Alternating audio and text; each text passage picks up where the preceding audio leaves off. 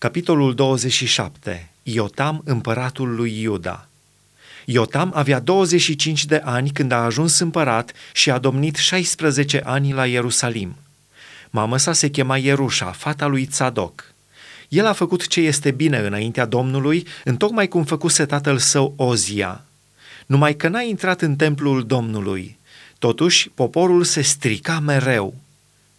Iotam a zidit poarta de sus a casei Domnului și a făcut multe clădiri pe zidurile de pe deal. A zidit cetăți în muntele lui Iuda și cetățui și turnuri în dumbrăvi. A fost în război cu împăratul fiilor lui Amon și a biruit.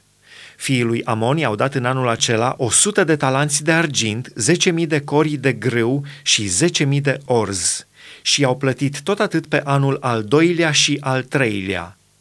Iotam a ajuns puternic pentru că și-a urmat necurmat căile înaintea Domnului Dumnezeului său. Celelalte fapte ale lui Iotam, toate războaiele lui și tot ce a făcut el, sunt scrise în cartea împăraților lui Israel și Iuda. El avea 25 de ani când a ajuns împărat și a domnit 16 ani la Ierusalim. Iotam a adormit cu părinții săi și l-au îngropat în cetatea lui David – și în locul lui a domnit fiul său Ahaz.